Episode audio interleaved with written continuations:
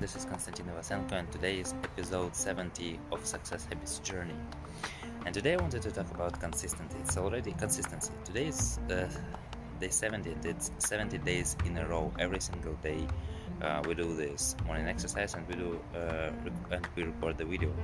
So actually, uh, consistency it's also a habit, and we need to uh, to acquire it. How do we do it?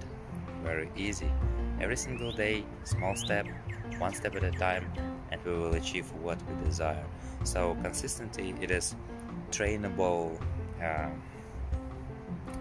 uh, it is trainable. We can actually uh, do it. It's not something that we are born with. Uh, actually, we are born only uh, like boy and girl, and everything else we just acquire throughout our life. So, uh, being able uh, to have this consistency in your life, it will actually help a lot in achieving the goal. So, think about it.